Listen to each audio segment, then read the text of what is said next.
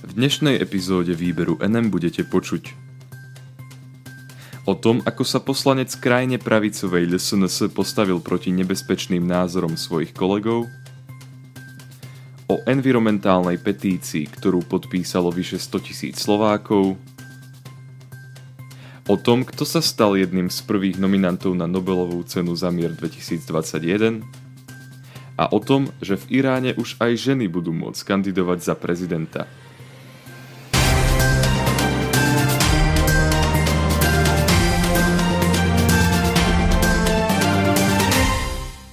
Nečakané vyjadrenie poslanca krajine pravicovej LSNS o koronavíruse pozitívne prekvapilo parlament.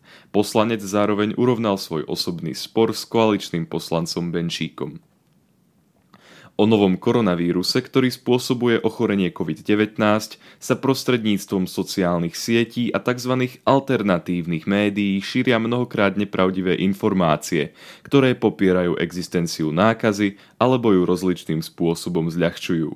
Zo súčasných slovenských parlamentných strán sa k nákaze najviac ľahko vážne stavajú členovia krajine pravicovej LSNS. Marian Kotleba, líder tejto strany, na začiatku pandémie hovoril o pandémii ako o pláne na ovládnutie ľudstva a neskôr pravidelne spochybňoval vážnosť choroby COVID-19. Do štúdia RTVS raz prišiel diskutovať bez rúška, čo Juraja Šeligu zo strany za ľudí viedlo k tomu, aby na neho podal trestné oznámenie za vedomé šírenie dezinformácií. Podľa portálu Aktuality ESK označil vírus dokonca za výmysel. Ďalší poslanec za SNS, Milan Mazurek, sa o nosení rúšok podľa rovnakého portálu vyjadril, že si nebude ničiť zdravie tou hnusnou handrou.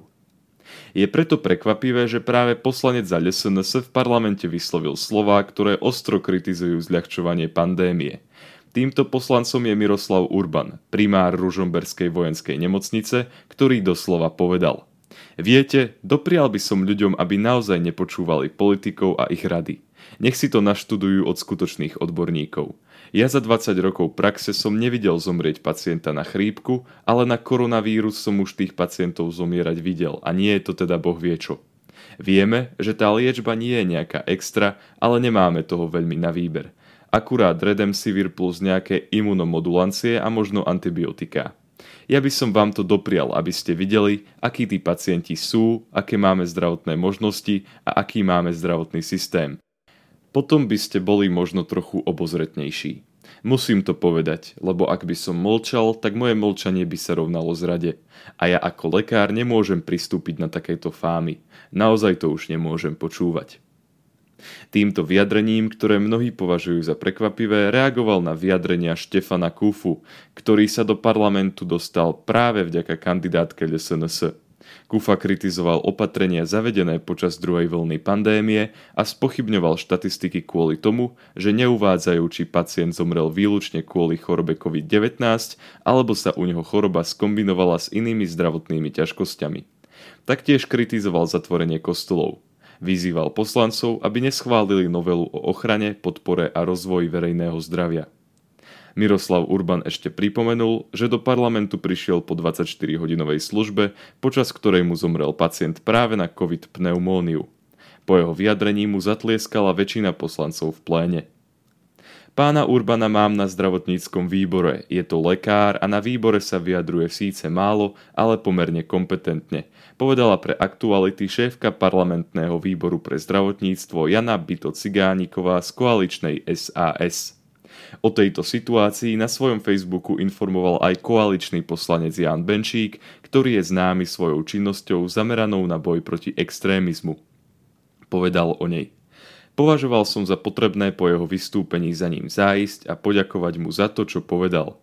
On sa mi pri tej príležitosti ospravedlnil za jeho starší výrok na moju adresu. Preto prosím všetkých, aby tú vec, rovnako ako ja, považovali za uzavretú. Primár Urban sa včera zachoval ako chlap a lekár, dodržiavajúci Hipokratovú prísahu. Slovákom záleží na planéte. Viac ako 100 tisíc ľudí podpísalo klimatickú petíciu. Veľkou výzvou pre politikov našej generácie a aj pre politikov, ktorí prídu v budúcnosti, je spomalenie klimatickej zmeny a zmiernenie jej dopadov. Politici sa môžu napríklad pokúsiť klimatickú zmenu spomaliť obmedzením uhlíkovej stopy, ktorú krajiny nimi riadené po sebe zanechávajú. Súčasná vláda bude tejto téme pravdepodobne venovať viac pozornosti ako tá minulá. Tri zo štyroch koaličných strán, Oľano, Za ľudí a Sme rodina, ešte pred voľbami vyjadrili nádej, že sa uhlíková stopa Slovenska do roku 2030 zníži o 65% a úplnú uhlíkovú neutralitu dosiahneme v roku 2040. Podľa nášho súčasného postavenia v Európskej únii sme povinní dosiahnuť uhlíkovú neutralitu najneskôr v roku 2050. Podľa oficiálnej stránky hnutia klíma ťa potrebuje, ale slovenskej vláde chýba reálny plán, ako túto uhlíkovú neutralitu dosiahnuť. Signatári petície, ktorá na tejto stránke prebieha, žiadajú vládu Slovenskej republiky, aby do konca roka 2021 pripravila plán, ktorý určí, ako chceme do roku 2040 dosiahnuť uhlíkovú neutralitu. Taktiež žiadajú vládu, aby vyhlásila stav klimatickej núdze. Medzi signatárov petície patria napríklad moderátor Michal Sabo, aktivistky Zuzana Dudková a Marta Fandlová, novinár Jakub Filo či influencerka Natália Pažická, ktorá vo virálnych videách upozorňuje na problematickosť nakupovania oblečenia z tzv. fast fashion obchodov. Tieto obchody často predávajú oblečenie vyrobené vykoristovanými ľuďmi, ktorí sú nútení pracovať v príšerných podmienkach a bez dodržania takých postupov, ktoré sú bezpečné pre našu planétu. Planéta je bez nás v poriadku, to my bez nej neprežijeme a to nie je apokalyptický scenár, to je fakt, povedal pre tlačovú agentúru Slovenskej republiky Michal Sabo.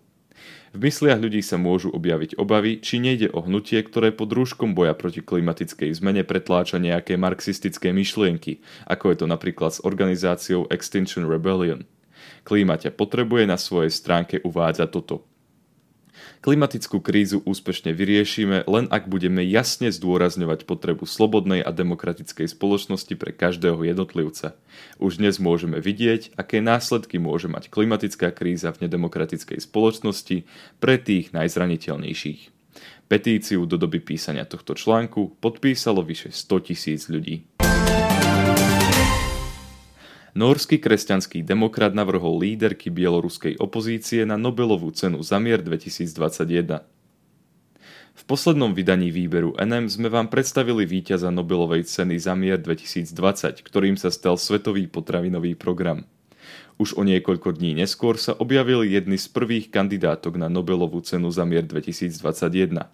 Stali sa nimi líderky bieloruskej opozície, menovite Sviatlana Cichanovská a jej blízke spolupracovníčky Maria Kalesnikavová a Veranika Capkalová. Na Nobelovú cenu ich navrhol poslanec norského parlamentu Geir Toskedal za kresťansko-demokratickú stranu. Na Slovensku o tom informovala tlačová agentúra Slovenskej republiky. Svoje rozhodnutie zdôvodnil tým, že si trojica Bielorusek ocenenie zaslúži za svoj boj za spravodlivé voľby a za podnecovanie k nenásilnému odporu proti nelegitímnemu režimu v Bielorusku. Toto rozhodnutie prišlo v nedeľu v polovici októbra, v ten istý deň, ako sa bieloruskí protestujúci rozhodli opäť výjsť do ulic hlavného mesta s názvom Minsk a požadovať slobodné a férové voľby. Rozhodli sa takto napriek tomu, že vedeli, že polícia proti ním znovu použije silu.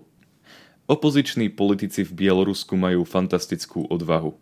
Organizujú pokojné demonštrácie, aj keď úrady proti ním používajú čoraz väčšie násilie, povedal Geir Toskedal.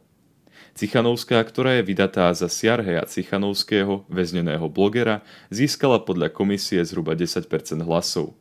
Opozícia tvrdí, že je to falošný výsledok. Kandidátov na Nobelovú cenu môžu nominovať osoby na to oprávnené vždy do 31. januára daného roka. Výbor kompletné zoznamy nominantov drží v tajnosti 50 rokov, no osoby, ktoré ich nominovali, môžu prezradiť ich identitu okamžite. Okrem popredných tvári protestov v Bielorusku sa tak už teraz vie ešte o jednom kandidátovi na Nobelovú cenu za mier 2021. Je ním americký prezident Donald Trump, ktorý bol na túto cenu nominovaný za pokus o zmiernenie napätia na Blízkom východe.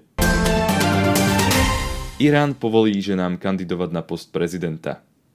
Iránsky ústavný volebný dozorný orgán Rada strážcov, ktorý je kompletne tvorený mužmi, po štyroch desaťročiach rozhodol, že o post prezidenta sa už v roku 2021 budú môcť uchádzať aj ženy. Tento krok bol bojovníkmi za práva žien pozitívne privítaný. Informoval o tom portál Asia Times. Na tlačovej konferencii, ktorá sa konala 10. oktobra 2020, hovorca ultrakonzervatívneho orgánu Rada strážcov prekvapil novinárov, keď oznámil, že pri voľbách v roku 2021 nebude platiť žiadny zákaz, ktorý by zakazoval ženským kandidátkam uchádzať sa o post prezidenta. V článku 115 Islamskej ústavy republiky sa uvádza, že prezident by mal byť vybraný z politického a náboženského ridžálu krajiny a musí to byť človek, ktorý je štátnym príslušníkom Iránu. Musí slúbiť vernosť zásadám republiky, mať pozitívnu verejnú reputáciu a hlásiť sa k štátnemu náboženstvu, ktorým je šítsky islam. Práve to slovo ridžal dlhú dobu budilo kontroverzie.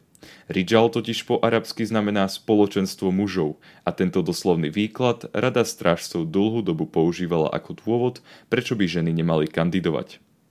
Kritici Rady strážcov tvrdili, že slovo Rijal označuje všeobecne osobnosti krajiny a nešpecifikuje ich pohlavie. Názor Rady strážcov to dlhé roky nezmenilo. Tento krok má mať pravdepodobne motivačný účinok na voličov. Krajina sa totiž zmieťa v ťažkostiach spôsobených pandémiou a sankciami, ktoré na ňu boli uvalené zo strany USA. Voliči v krajine začínajú byť frustrovaní a nevyužívajú svoje volebné právo. Keby mohli kandidovať aj ženy, je dosť možné, že by záujem o politiku v krajine vzrástol. Irán je aj naďalej jednou z najkonzervatívnejších islamských krajín, aké v súčasnosti existujú. Ďakujem vám za to, že ste si vypočuli dnešnú epizódu výberu NM a dúfam, že sa budeme pri výbere pozitívnych správ počuť aj budúci týždeň. Do počutia.